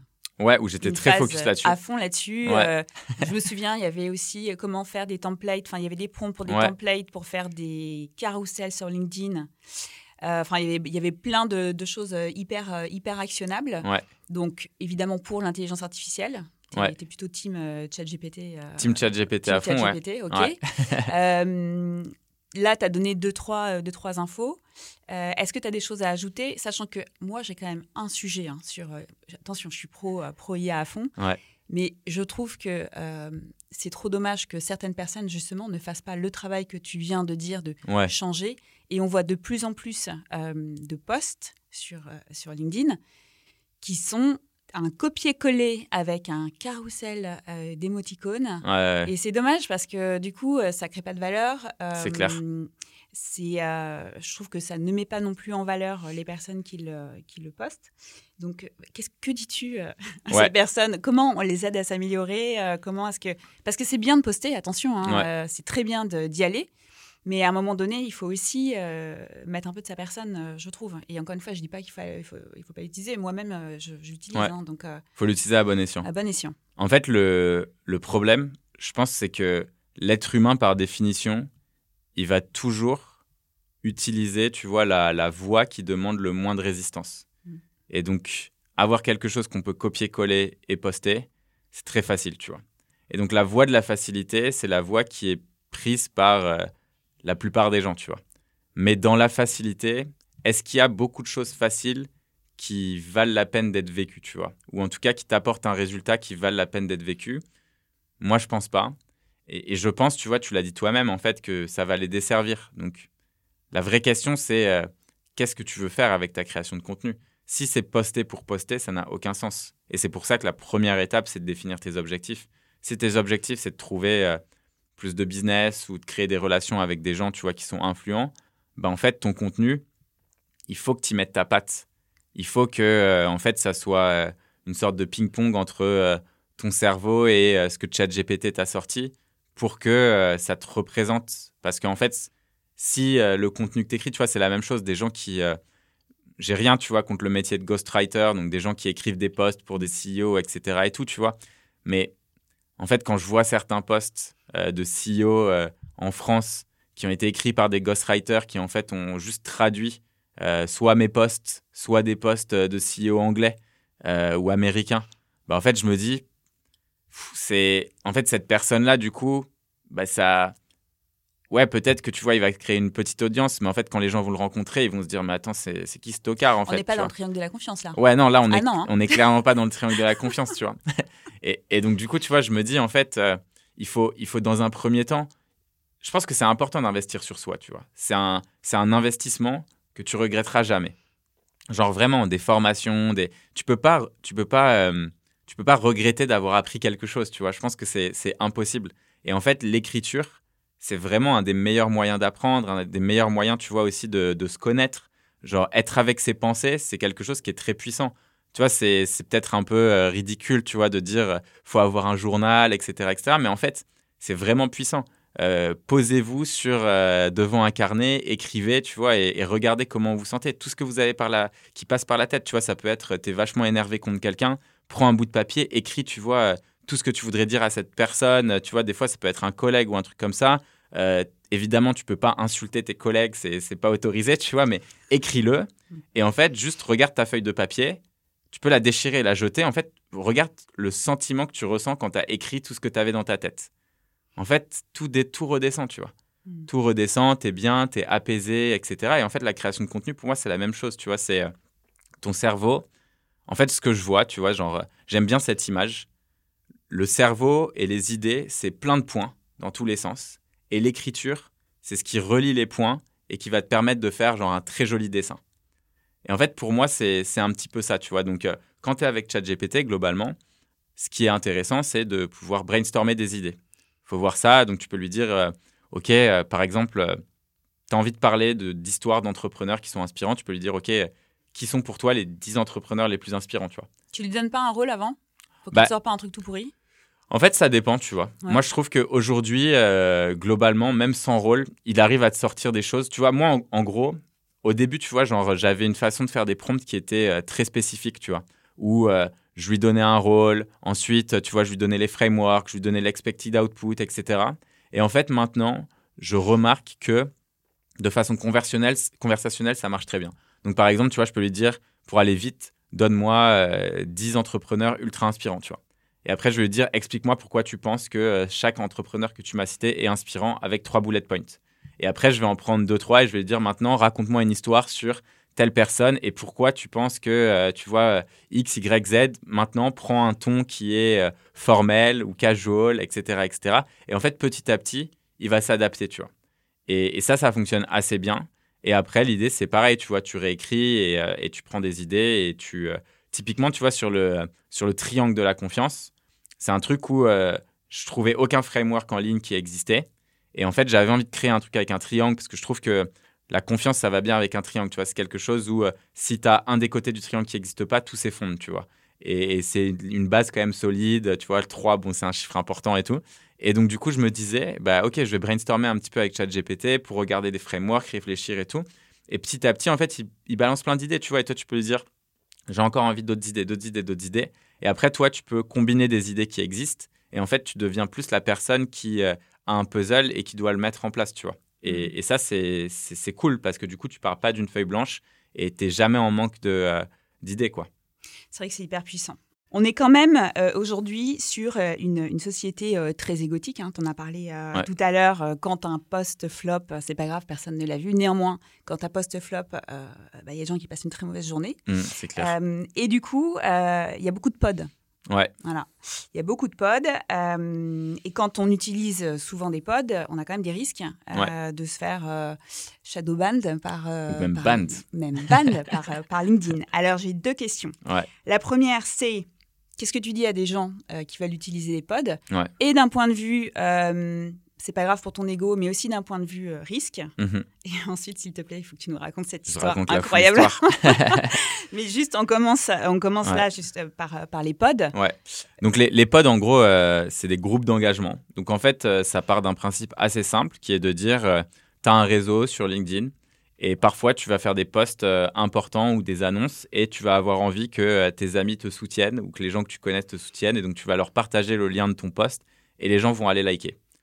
Ça, c'est euh, le principe du pod. Je pense que quand c'est fait de façon plutôt, tu vois, on va dire aléatoire et pas régulière, ben en fait, c'est pas vraiment un problème. Si tu as une grosse annonce et que tu veux qu'il y ait des gens qui te soutiennent, je trouve ça OK, tu vois. Et tu n'auras pas de problème, tu vois. Par contre, si tu décides de faire ça de façon euh, automatisée et tous les jours, à chaque fois que tu postes, là, c'est un problème. Et en fait, ce qui va se passer, c'est que ton compte ne sera pas forcément ban, mais par contre, ce que tu vas risquer, c'est euh, de pas du tout avoir de reach. Donc, en fait, ton post, il sera plus du tout montré aux personnes euh, de ton réseau. Donc, moi, tu vois, c'est un, c'est un sujet, en gros, où en 2019, 2020, ouais, 2019-2020, il y avait beaucoup de personnes qui m'invitaient dans des groupes d'engagement parce qu'ils voyaient que j'avais un gros réseau sur LinkedIn et donc ils voulaient que je vienne avec eux pour, euh, bah, tu vois, qu'on commente et qu'on like euh, les posts, euh, tu vois, entre nous. Et aujourd'hui, en fait, tu peux regarder les, tous les plus gros créateurs de contenu, même ceux qui disent n'utilisez pas de pod, machin, machin et tout. En vrai, il y en a énormément qui en utilisent, tu vois. Ouais. Et, et en fait, ils utilisent aujourd'hui des pods manuels. Donc, c'est-à-dire, ils ont un Slack, un groupe WhatsApp ou peu importe, c'est comme ça qu'ils les utilisent. Mais à l'époque, moi, je me suis dit, tu vois, je fais beaucoup de logiciels, donc j'aime bien automatiser, j'aime pas perdre du temps sur des tâches qui sont répétitives. Et je voyais ça et je me dis, en fait, c'est con, tu vois, il y a des groupes, euh, tout le monde est d'accord pour aller liker les posts des autres, pourquoi c'est pas automatisé, tu vois? Donc j'ai développé euh, une extension Chrome, et cette extension Chrome, en fait, elle permettait d'automatiser tout ça. Et en fait, c'était un business qui a fait énormément d'argent avec un effort minimum, très très rapidement, Sauf que je me suis rendu compte que j'avais créé un monstre. C'est-à-dire que euh, à l'époque, LinkedIn, en fait, euh, les, les pods, ça fonctionnait ultra bien. Et, et donc, en gros, je me rendais compte que tu avais des gens qui étaient nos clients, qui nous payaient, mais des sommes astronomiques. En fait, c'était des gens qui produisaient du contenu qui n'était pas ouf, mais du fait qu'il y ait les pods, ils se retrouvaient, tu vois, avec des reach de malades mentaux, tu vois. Mm. Et en fait, c'est comme ça que je me suis rendu compte que j'avais créé un peu un monstre et que euh, les gens, tu vois, euh, likaient, likaient, likaient. Et donc, à ce moment-là, tu vois, tu te poses une question. Parce que tu te dis, OK, tu as un business où, globalement, tu vois, moi, je passais euh, 3 heures dessus par, euh, par mois, 3-4 heures par mois. Et à côté de ça, ça me rapportait plus de 600 000 euh, dollars par an. Donc, tu vois, le. ROI, quand même, quand tu, euh, quand tu quand analyses un peu ton taux horaire, tu vois, c'est assez fou. Et à ce moment-là, je me suis dit, écoute, genre, j'ai un autre projet, l'Emlist, qui décolle, etc. J'ai toujours rêvé, tu vois, euh, vendre une boîte. Je pense qu'il y avait un peu aussi de euh, ce côté, euh, je sais pas, ego, ouais, c'est sûr, tu vois, pour pouvoir mettre sur mon profil Exited SaaS Founder ou un truc comme ça, tu vois. Genre, j'ai l'impression que c'était stylé de faire un exit. Et donc, du coup, je me suis dit, bah, ok, je vais, je vais vendre cette boîte parce que, un, je suis pas très fier de ce que j'ai créé. Au début, c'était cool, c'était un petit hack sympa, machin. Mais là, en fait, je me retrouve avec des gens euh, qui pètent des câbles parce euh, ils ont liké dans un groupe le post d'un mec qui a mis un truc de religion, nanana. Enfin, tu vois, ça partait, il y avait des déviances dans tous les sens, c'était vraiment horrible. Et en fait, petit à petit, je me rendais compte aussi que ça ruinait la plateforme LinkedIn, tu vois, alors qu'il était une plateforme que j'aimais bien à la base. Et donc, je me suis dit, je vais vendre, mais par contre, je vais euh, donner un vrai plan d'action à la personne pour lui dire, genre, voilà ce qui doit être mis en place, etc. Tu vois, genre, il faut des modérateurs, il faut limiter les groupes, il faut faire payer, genre, peut-être plus cher les gens, mais faire des trucs un peu plus premium, enfin, tu vois, pour éviter ce truc euh, full automatisé et tout. Et donc, on vend cette boîte. Et à ce moment-là, il y a LinkedIn qui euh, me contacte et qui me dit, genre, euh, j'ai vu que vous étiez le CEO de ça, nanana, euh, genre, cease and desist. Donc, c'est une lettre, je sais pas comment on le traduit en français, mais en gros, c'est une lettre qui dit, il faut que tu shut down, genre que tu fermes ton business, quoi. C'est illégal, on va vous attaquer en procès, tu vois. Ok. Sauf que moi, je leur dis, bah, très bien, sauf qu'en fait, j'ai vendu la boîte, tu vois. Et là, ils me disent, bah, OK, on veut la preuve de, euh, du bailleur, mettez-nous en contact avec lui. Et là, je lui dis, bah, en fait, euh, impossible, parce que tu vois, moi, dans euh, mon contrat de vente, j'ai interdiction de mentionner l'acheteur, tu vois. C'est des entrepreneurs aux Australies et tout. Mais l'avantage, c'est que j'étais passé par un broker. Donc, un broker, c'est un intermédiaire qui, lui, avait plein d'acheteurs, des gens qui achètent, euh, du coup, des logiciels et euh, qui euh, prend un pourcentage sur la vente. Et donc, lui, je lui dis, fais une lettre pour expliquer que la boîte est vendue et que toi non plus, tu n'as pas le droit de parler de tes clients, mais que ça a bien été vendu et que moi, je suis plus CEO. Et il me dit, OK, on fait la lettre. Et là, LinkedIn me dit, bah non, c'est mort. Et tant que tu donnes pas le nom de la personne qui a racheté le business, bah en fait, on va te ban ton compte. Et donc là, j'ai été banni. Donc mon premier profil LinkedIn a été ban. Euh, ce qui était dur pour moi parce que, tu vois, ça faisait euh, deux ans et demi que je construisais une audience. Enfin, tu vois, genre, j'étais vraiment bien monté, c'était trop cool et tout. Six mois plus tard, donc, euh, j'essayais de, de recréer des profils, mais à chaque fois, je mettais Guillaume Moubèche, le profil était ban. Donc, en gros, mon, mon, mon nom, mon prénom était, c'était, c'était vraiment. Et là, je me suis dit, bon, ça va passer après quelques mois. Et pour revenir, donc là, je crée un profil Guillaume Moubèche qui est pas ban. Donc, je le crée quand j'étais au Mexique. Donc, je me dis, putain, trop bien et tout, ça marche. Et du coup, on se dit, pour faire en sorte que les gens, parce que tu vois, j'avais enfin, plein, plein de contacts business qui me disaient, bah, en fait, tu as disparu. Ils pensaient que je les avais bloqués. Donc, il y en avait certains qui prenaient la peine d'écrire un mail. Mais en fait, quand tu es sur LinkedIn avec quelqu'un, que tu le vois plus et que t'as- enfin, tu te dis, le gars, il a disparu, c'est tout, quoi, tu Ouais, vois tu l'oublies. tu l'oublies en fait. Mhm. C'est vraiment ça quoi. Et donc là, du coup, on a lancé une campagne qui s'appelait Free Guillaume Moubèche. Donc euh, il y a eu des centaines et des centaines de personnes qui ont publié sur LinkedIn un carré jaune avec ma tête pour en gros expliquer à LinkedIn qu'il fallait que je revienne, machin, machin et tout. Euh, du coup, mon, mon nouveau profil a pris en une journée genre 10 ou 15 000 abonnés. En fait, LinkedIn après a décidé de shadowban tous les posts qui avaient le hashtag Free Guillaume Moubèche. Donc, euh, Tous les posts ou tous les comptes? Non, tous les posts. Tous les posts. Donc en fait, les posts avaient plus de reach du tout et ils étaient ah. plus du tout montrés. Donc par exemple, demain, si tu fais un hashtag Moubèche sur ton post, Ouais. il aura zéro reach. Ok. Genre, ils ont hard-codé dans leur code que ce hashtag, tu vois, il devait être. euh, genre, ce qui est assez ouf quand même. hein. Donc c'est là où tu te rends compte que tu es clairement dans un plateforme privée euh, qui Ouais. est vraie dictature, quoi. Mais Ouais. après, tu vois, c'est les règles du jeu aussi. Et, et du coup, à ce moment-là, je me suis dit, putain, c'est, c'est ouf. Et LinkedIn m'a reban à ce moment-là. Et donc après, du coup, j'ai eu un profil, donc euh, j'avais plus de profil, j'ai dû recréer un nouveau profil qui s'appelait Just G à l'époque, avec une fausse photo, etc. Et c'était assez drôle parce que du coup, en fait, j'ai recréé des audiences avec plein de profils où les gens savaient pas que c'était moi. Euh, et j'ai créé pas mal de trucs jusqu'à euh, l'année dernière où euh, j'ai switché un, autre profil en Guillaume Moubèche que j'avais et je l'ai monté à, je pense, 90 000 abonnés. Et en fait, une agence de recrutement qui nous a arnaqué en gros euh, 50 000 balles. Donc, si tu veux, il nous avait. En fait, il, il fonctionnait au succès. On a commencé à bosser ensemble. Il m'avait demandé un retainer parce que c'était sur un profil euh, high level. Ils ont bossé un mois, sachant qu'il y a eu les vacances de Noël au milieu, donc ça fait globalement deux semaines. Ils m'ont présenté euh, peut-être huit candidats qui étaient vraiment pas ouf. En arrière, il y en a un qui est arrivé quasiment au, au final round et on a commencé à parler salaire et tout. Et en fait, j'ai appris que euh, l'agence de recrutement lui disait qu'il fallait qu'il demande beaucoup plus parce que eux, ils avaient un pourcentage du salaire euh, Ah ouais. En parallèle à ça, vu qu'ils me donnaient pas assez de, de, candidats, bah, tu vois, je leur ai dit, bah, genre, en fait, moi, j'ai besoin de plus de paille pour vraiment pouvoir comparer et tout. Et donc, ils faisaient rien. Donc, j'ai décidé moi-même, tu vois, d'aller faire euh, bah, mon outreach et contacter les candidats. J'ai trouvé quelqu'un, je l'ai recruté et je leur ai dit, les gars, en fait, je recrute quelqu'un par mes propres moyens. Les candidats que vous m'avez proposés, ils sont pas ouf. Genre là, je vous ai payé un retainer de 50 000 balles. Juste, non, en fait, tu vois, je vais pas payer 50 000 balles euh, pour ça, tu vois. Mm. Et genre là, ils m'ont dit, bah ok, on va trouver une solution, je suis d'accord avec toi, machin, machin et tout. Et en fait, après, ils ont totalement switché. Et je pense qu'ils faisaient pas une bonne année. Et donc, ils ont dit, bah non, on peut pas te rembourser. Euh, Au mieux, on te fera un crédit. Je dis, bah non, je veux pas un crédit. Enfin, juste à la limite, facturez-moi le taux horaire de la personne que vous avez mis dessus, tu vois. Deux semaines, même si vous considérez que le gars, c'est un gars qui vaut 1000 euros de la journée, enfin, tu vois, ce qui n'est pas le cas, bah, juste euh, 15K, j'étais fine avec ça, tu vois, où on coupe la poire en deux, enfin, Mm. peu importe. Et en fait, ils ont commencé à menacer en mode, euh, si tu dis à quelqu'un euh, que euh, tu parles de ce sujet, euh, nous n'hésiterons pas à faire, euh, genre, euh, à te, genre, en gros, à te, à te mettre en procès, nan, nan, nan, nan, pour diffamation, etc. et tout. Et en fait, moi, quand on me menace, c'est vraiment la pire chose à faire. Donc, du coup, bah, j'ai décidé de faire un post sur LinkedIn. Le post, il a eu genre 500 likes, 600 likes, il était en train de monter après quelques heures. Et en fait, d'un coup, mon profil a été ban. Et en gros, j'ai appris par la suite, parce que je connaissais quelqu'un euh, dans leur boîte, que le- les, les cofondateurs et patrons du truc avec qui je parlais ont demandé à toute la boîte d'aller sur mon profil pour me reporter à cause de ce post. Et donc, du coup, mon profil, quand tu as, genre 100 personnes qui te reportent, bah, en fait, d'un coup, ton profil, il est ban une première fois. D'abord, c'est temporaire.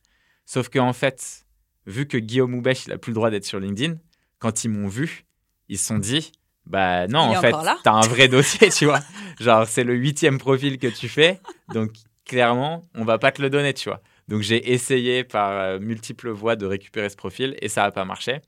Et donc là, le profil que vous voyez sur LinkedIn n'a que quelques mois.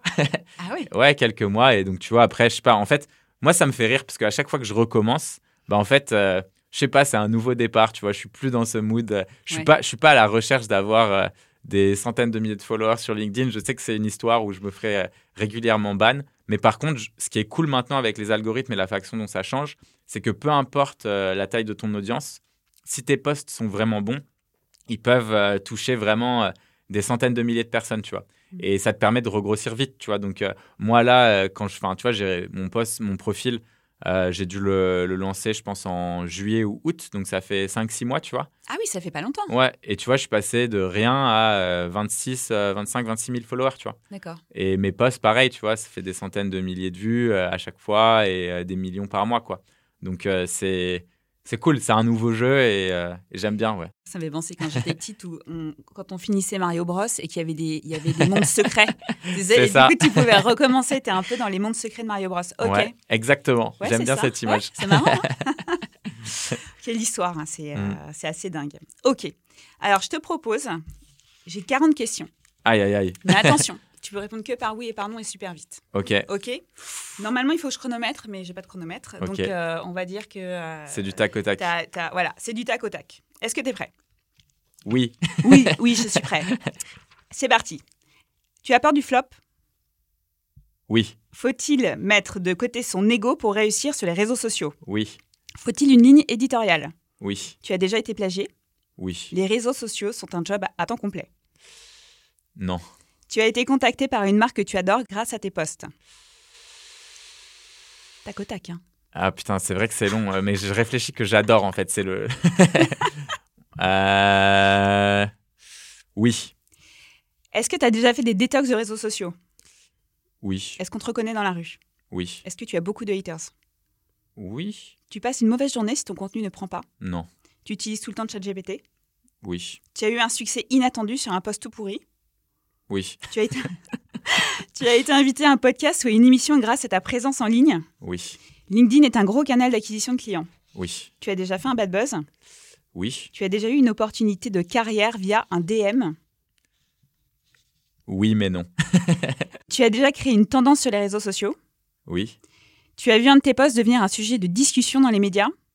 Oui. Ton chiffre d'affaires est lié à ta présence sur les réseaux? Oui et non. Ta présence en ligne t'a permis de te positionner comme un leader d'opinion dans son secteur. Oui. Tu as été approché par des investisseurs grâce à ton personal branding. Oui. Tu as utilisé les réseaux sociaux pour transformer un échec en succès commercial. Oui. Ta stratégie de contenu a directement influencé la croissance de ton entreprise. Oui. Tes contenus sont un avantage concurrentiel. Oui. Un bad buzz reste un buzz et c'est intéressant. Euh, non. Tu te compares aux autres. Oui, mais non. Ah oui, parce que tout à l'heure, tu as dit il faut pas. Il hein. faut pas. Non, mais bien sûr, mais on le fait, on le fait tous un peu, malheureusement. Il faut avoir une routine de création. C'est mieux, Les réseaux sociaux sont plus importants qu'un CV. clairement. Les réseaux sont trop influents. Oui. Tu as déjà regretté un poste Oui, mais non. L'authenticité prime sur la qualité. Oui. La quantité prime sur la qualité. Non. Les réseaux sont indispensables au succès. Non. Tu as déjà refusé une collaboration hyper lucrative. Ah oui. Les réseaux sont une source de stress. Oui. Les réseaux favorisent la créativité. Oui et non. Est-ce que tu as peur quand tu appuies sur le bouton publier? Non. Les réseaux sont un accélérateur professionnel. Oui. Tu as décroché des rendez-vous avec des personnes normalement inaccessibles grâce à ta présence en ligne. Oui. Ok. Ouais. Il y a eu des oui mais non. Normalement, c'est oui ou non. hein. T'as un peu triché. J'aime bien bend les, les règles. Euh, ok, alors on arrive à la dernière, euh, dernière partie, une partie euh, conseil et, euh, et perspective. Ouais. Si aujourd'hui tu devais recommencer à zéro, Ouais. zéro, zéro. Alors, tu as déjà recommencé à zéro plusieurs fois sur LinkedIn, mais alors Ouais. là, vraiment zéro, zéro, tu es au début de l'emlist. Qu'est-ce que tu fais en premier? Bah, je pense qu'en vrai, en premier, je me forme. Donc, euh, tu vois, nous, on a une masterclass qui est gratuite sur euh, comment créer du contenu. Bah, en fait, je pense honnêtement, moi, je l'ai créé. En fait, c'était ce que je faisais pour euh, toute mon équipe en interne. Et en fait, il y a tellement de personnes à l'extérieur qui me demandaient comment en fait ça se fait que toute ton équipe poste comme ça, comme ça. Bah, en fait, je leur dis, bah, moi, j'ai une masterclass que je fais en interne. Et ils m'ont dit, est-ce que tu peux la mettre en externe? Et c'est ce que j'ai fait.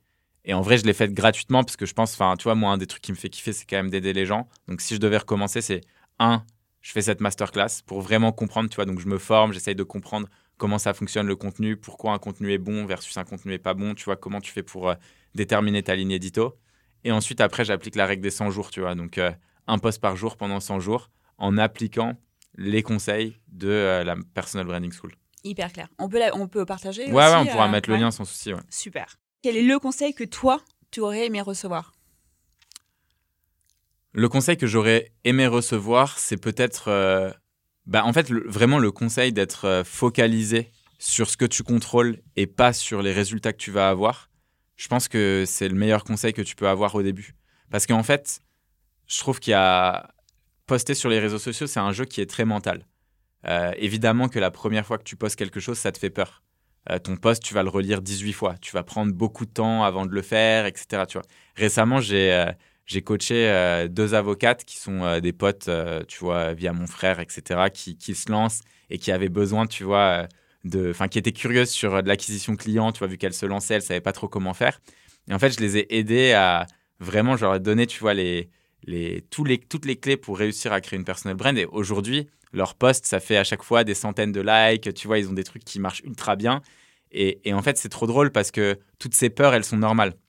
Mais c'est pour ça que quand tu, quand tu t'es vraiment focalisé sur ce que tu contrôles, ben en fait, tu le fais et c'est tout. Tu vois, il faut avoir cette, euh, juste cette discipline euh, de poster et tu te dis, au bout de 100 jours, je regarderai mes contenus. Donc c'est Mm. post pendant 100 jours, Après, tu, donc tu regardes pas comment ça marche. Évidemment, tu vas avoir des likes, des commentaires, engage un petit peu, tu vois.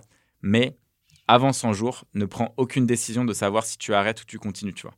Et en fait, pour moi, c'est qu'une fois que tu fais les choses que euh, tu vas te rendre compte qu'au final, ça va marcher, tu vois. Mais il faut être patient. Il faut être patient. Ouais. Oui. C'est ça le, le, problème principal, euh, en fait. Ouais, en fait, c'est un problème parce que, et je pense que c'est de plus en plus le cas, c'est que les réseaux sociaux normalisent le succès qui arrive instantanément. Mais la vérité, c'est que c'est pas ça, tu vois. Genre, tu prends euh, James Dyson, tu vois, qui est l'inventeur de Dyson. J'adore les aspirateurs. Mais c'est un gars, tu vois, il a fait genre 5275 prototypes avant de trouver un aspirateur, genre euh, sans sac, puis un aspirateur qui fasse pas de bruit, tu vois. Et, c'est un gars, il a bossé 15 ans sans avoir de résultat, tu vois. Et aujourd'hui, parce que euh, tu as vu qu'il y a un mec qui a fait une vidéo TikTok une fois dans sa chambre et euh, qui est le gars, genre once, genre un sur des centaines de millions, qui est devenu connu et parce qu'il faisait un truc un peu marrant et maintenant il bosse avec Hugo Boss, machin, machin. En fait, les gens, ils pensent que c'est la norme. C'est pas la norme. La norme, c'est que tu dois galérer pendant longtemps avant d'avoir des résultats. Et que quelque chose qui arrive instantanément, c'est pas forcément quelque chose dont tu seras fier. La plupart des gens qui gagnent leur argent au loto, ils le perdent dans les deux ans. Tu vois? Enfin, ils l'ont mmh. dépensé dans les deux, mmh. trois ans. Mmh. Parce qu'en fait, la... c'est pas parce qu'on te donne quelque chose. Tu vois, je pense qu'il y, y a, une différence entre recevoir et gagner. Quand tu gagnes quelque chose, c'est que tu as tu as vraiment travaillé pour ça, tu vois. Euh, quand on te donne quelque chose, ben, en fait, tu sauras pas le refaire, tu vois. Euh, moi, je pense que ça a beaucoup plus de valeur de savoir comment faire un million d'euros de chiffre d'affaires plutôt qu'on te donne un million directement, tu vois. Et, ça, c'est un truc que les gens arrivent pas forcément à comprendre et les réseaux sociaux, ça biaise vachement notre, euh, notre façon de voir la société et l'effort de façon générale. Ouais, c'est vrai qu'on est dans une société hyper instantanée. C'est, ah, c'est fou, hein C'est terrible. Ouais. Ok. J'apprends tellement de leçons, j'adore.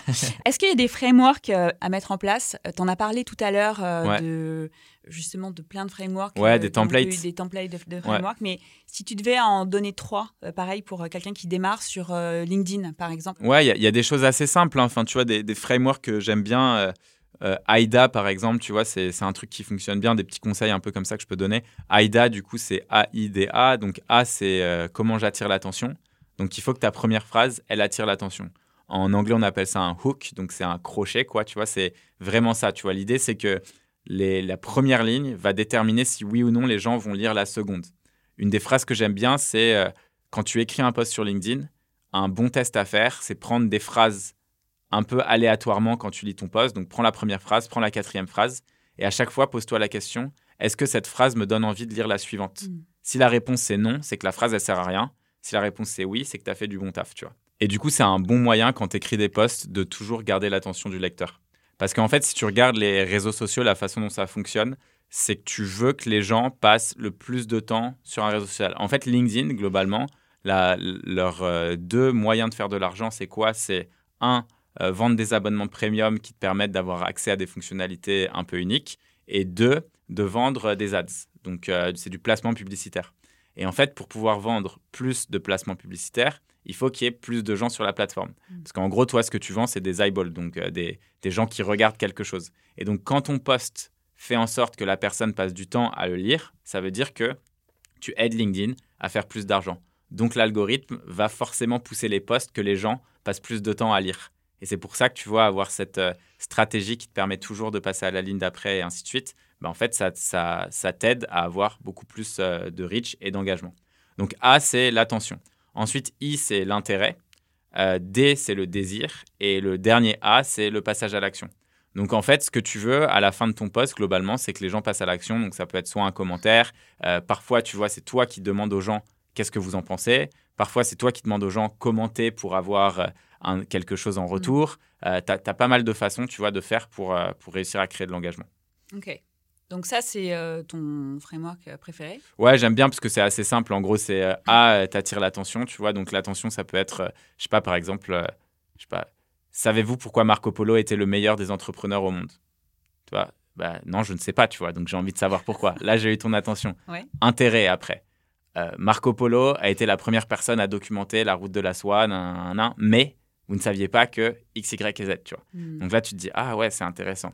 Désir, tu vois. Comment est-ce que tu peux faire pour toi devenir le Marco Polo de tous les temps, tu vois? Ah ben, je sais pas. Action. J'ai créé une masterclass qui permet blablabla. Bla, bla, bla, Il y en a pour plus de 10 000 dollars de valeur, mais j'ai décidé de la rendre gratuite aujourd'hui. Oh, intéressant. Ensuite, euh, pour euh, réussir à accéder à cette masterclass, commente Guillaume, je t'aime et je te l'enverrai en DM, tu. Ben là, boum, les gens vont passer à l'action. Guillaume, je t'aime et voilà. un nouveau hashtag. Un nouveau hashtag. Mieux que Free Guillaume ok. Mm. Euh, justement, les accroches, c'est hyper important. Si tu as une accroche pourrie, ça ne marche pas, ton, ton post LinkedIn. Comment est-ce que tu attires l'attention? Il y a des choses un peu, souvent d'ailleurs, un peu putaclic, quoi. Ouais. Tu vois? Ouais. Euh, ça, c'est une vraie question. Euh, c'est une vraie question. Le côté putaclic, en fait, je pense que euh, une des, un des trucs que j'avais bien aimé, c'est un mec qui s'appelle Major Mouvement sur YouTube. Je sais pas si tu vois qui mm, c'est. C'est le frère de Guillaume, machin, le, gars du slip français. Mm. Et, et, donc, c'est un kiné, lui, qui, qui propose plein d'exercices, tout ça. Et en fait, lui, il est quand même très terre à terre, tu vois. C'est, il s'exprime bien, il veut t'expliquer comment fonctionne le corps, tout ça. Et en fait, on lui demandait, genre, qu'est-ce que tu penses des trucs euh, putaclic, quoi, tu vois. Et en fait, à la base, il détestait ça. Et puis, il s'est rendu compte que quand c'était putaclic, il avait beaucoup plus de vues. Mmh. En tout cas, parce qu'il y avait plus de personnes qui cliquaient sur euh, la vidéo et plus de personnes qui regardaient. Et donc, ça voulait dire qu'il avait aidé beaucoup plus de personnes. Et donc, en fait, pour moi, il n'y a aucun problème à faire quelque chose de putaclic à partir du moment où tu sais que derrière, tu as énormément de valeur à apporter aux gens, tu vois. Si c'est putaclic et en fait derrière, il n'y a rien et c'est vide et en fait tu te dis, euh, bah, je sais pas, j'ai rien appris, c'est un peu nul, pas d'intérêt. Par hmm. contre, si tu es convaincu de la valeur que tu apportes, bah, en fait, il faut juste jouer avec les règles des réseaux sociaux. Et les règles des réseaux sociaux, c'est que celui qui va euh, avoir la phrase d'accroche la meilleure bah, attirera le plus l'attention, en fait. Alors, justement, dans le concours des putaclic, j'en ai quelques-uns. Aïe.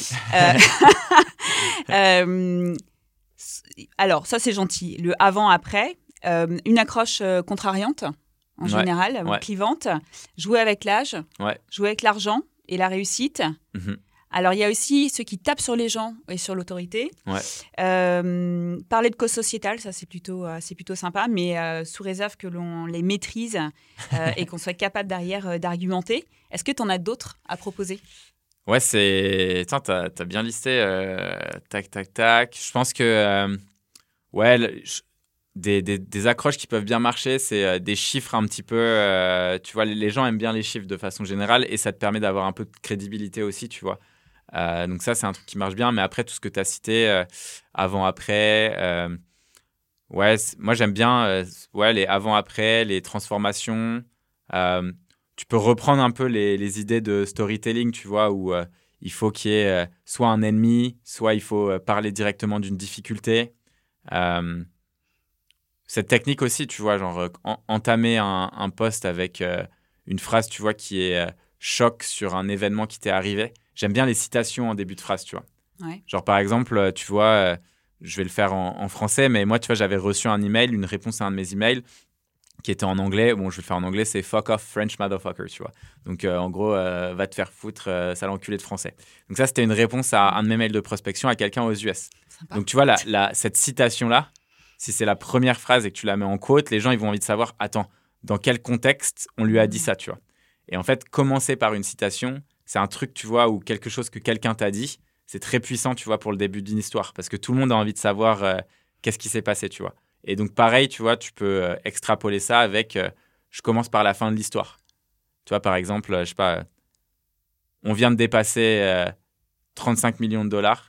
Pourtant, il y a un an, la boîte allait couler. Je vous explique.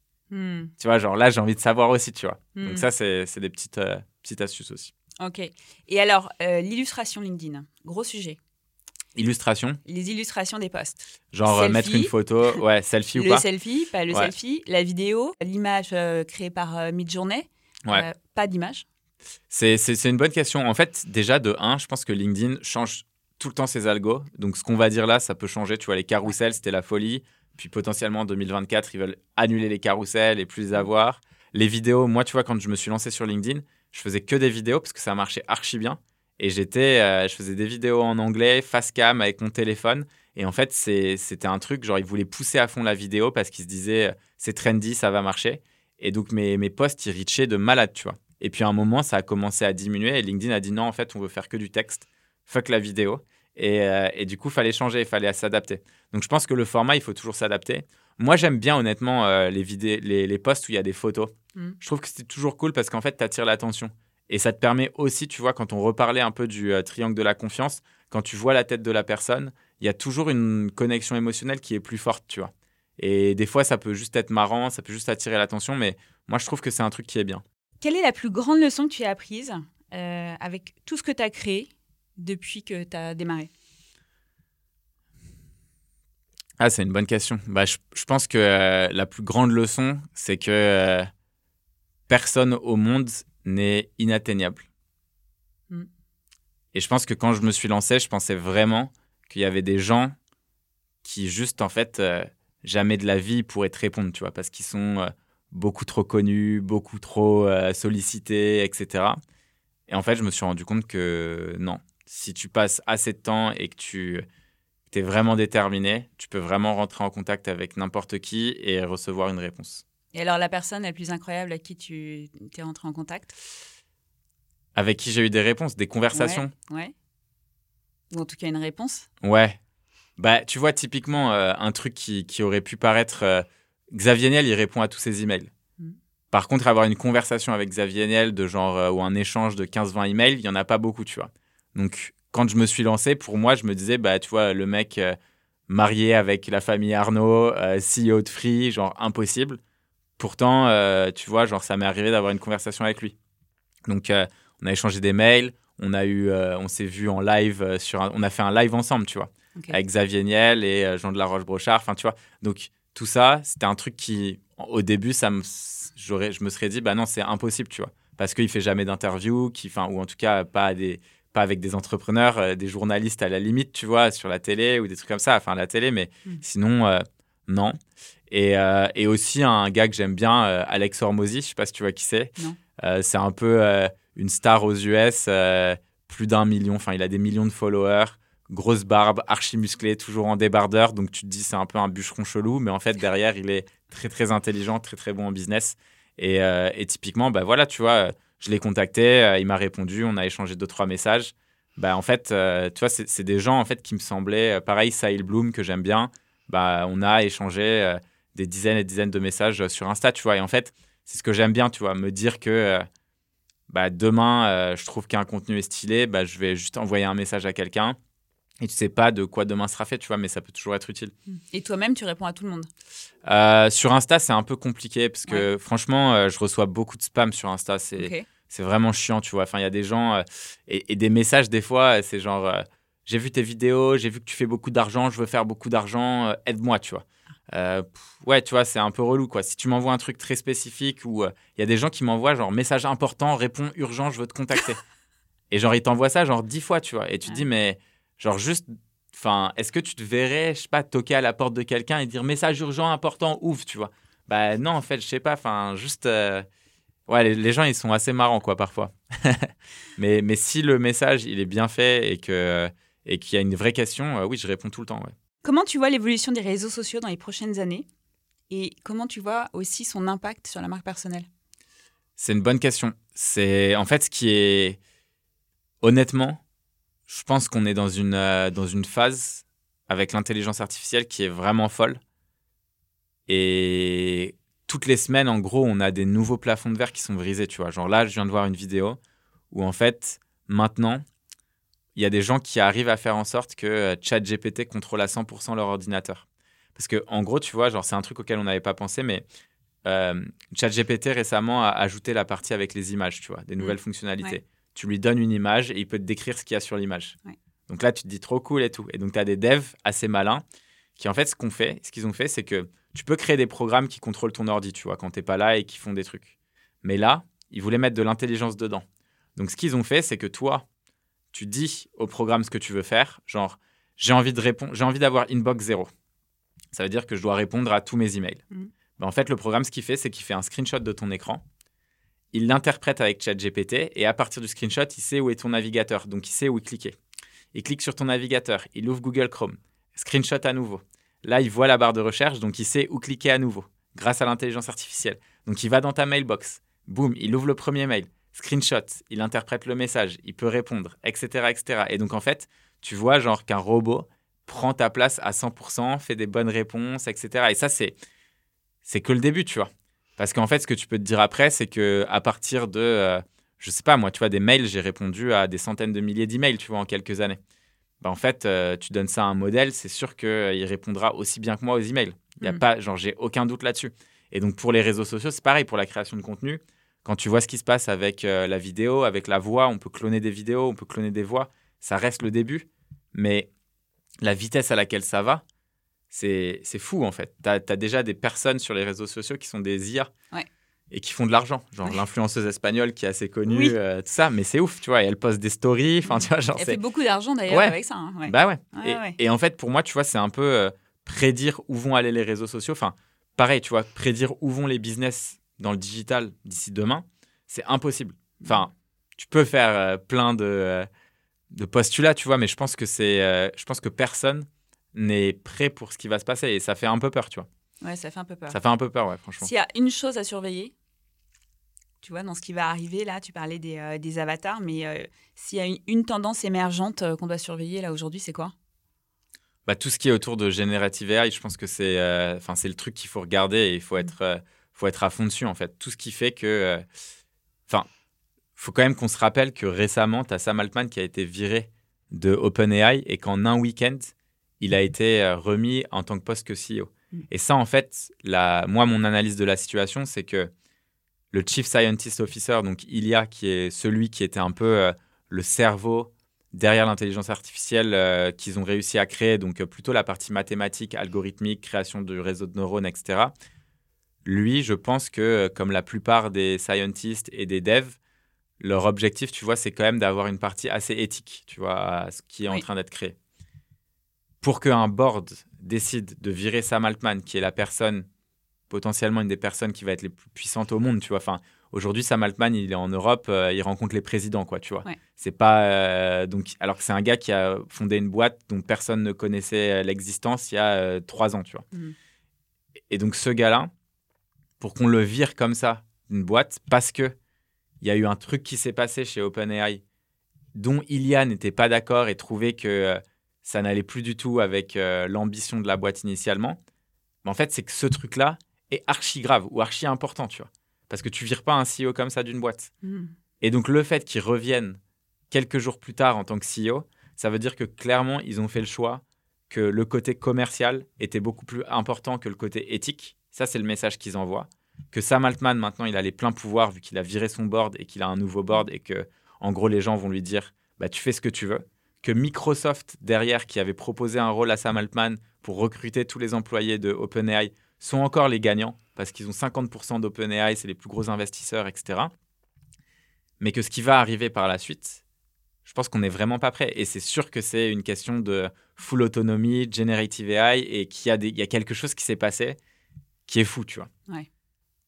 Qu'on ne connaîtra pas euh, tout de suite. Pas tout de suite, a ouais. priori. Mais Ouais. je pense dans ouais, six mois, un an, c'est sûr qu'on va avoir des, Hmm. Ouais. Des surprises. ouais, des, des surprises. Belles ou non, ça, j'en sais rien, mais Ouais. ça, va être, euh, Ça va être surprenant. ça, va être, ça va être fou, ouais. Ah ouais. Ouais, ça va être fou. Ok. Jean- C'est vrai qu'elle est incroyable. D'ailleurs, ton poste avait été très drôle. Hein. tu avais demandé à ChatGPT Pourquoi est-ce que ça m'a. Ça m'avait bien fait marrer. Euh, J'en viens à mon avant-dernière question. Euh, quelle est la principale leçon que tu aimerais que les auditeurs retiennent de euh, cet épisode et de tout ce que tu leur as raconté? Je pense que la principale leçon, c'est que vraiment investir sur soi, c'est quelque chose qu'on regrettera jamais de sa vie, tu vois. Et que créer une audience et une personal brand, c'est quelque chose qui va permettre en fait d'ouvrir tellement de portes que tu sois employé, fondateur, freelance, peu importe, que je connais aucune personne en fait qui a commencé, qui s'y est tenue et qui regrette aujourd'hui, tu vois. Donc pour moi, la leçon, c'est il faut pas avoir peur, faut pas avoir peur de ce que pensent les autres et il faut juste se lancer et petit à petit accepter le fait que ça peut prendre du temps et se dire que c'est normal dans la vie de commencer à un niveau qui est pas forcément bon et petit à petit de devenir un peu meilleur, puis un peu meilleur, puis bon, puis excellent. Ok, les 100 jours. Les 100 jours. Les 100 jours. C'est ça. Alors, maintenant, il va falloir que tu nommes quelqu'un à ta place Ouais. pour un prochain épisode, pour parler de ce sujet de la légende personnelle. Ok. Qui est-ce que tu nommes et pourquoi Et aussi, qu'est-ce que tu attends de cette personne, euh, justement, euh, quand elle prendra ta place? Ah, c'est c'est une, euh, une bonne question. Bah, je pense que je vais dire euh, Caroline Mignot. Caroline Mignot, ok. Ouais, qui, est, euh, qui, a, qui a créé, euh, je pense, une marque personnelle très très forte, qui est en train de lancer un business maintenant euh, SaaS, donc euh, à 100%. Et du coup, ce que j'attends, c'est euh, bah, comment, c'est quoi sa stratégie, puisqu'elle est en plein dedans, de euh, transformer son audience en client. Est-ce que ça fonctionne? Qu'est-ce que ça génère vraiment? Et, et qu'elle puisse parler aussi, elle, de sa, de sa stratégie, puisque je pense qu'elle a réussi à faire un bon taf. Ouais, c'est fort. Ok, donc Caroline, si tu nous entends. bah, merci Guillaume, c'était Avec plaisir. hyper intéressant, très riche. Euh, moi aussi, j'ai appris plein de trucs. Ouais, donc, c'est cool. Mm. euh, vraiment très, très cool. Euh, euh, on aura sûrement encore plein d'autres trucs à, à se raconter, donc tu reviendras, j'espère. Ouais, avec plaisir. Génial. Eh ben merci. Ça y est, Avec clap de fin. J'espère que tu as été inspiré par cet épisode. S'il t'a plu, partage-le autour de toi, laisse-moi un commentaire et abonne-toi. En attendant le prochain, retrouve le contenu vidéo de la légende personnelle sur YouTube, Facebook, TikTok et Instagram. Merci de nous avoir écoutés et n'oublie pas, ta marque personnelle est ton super pouvoir.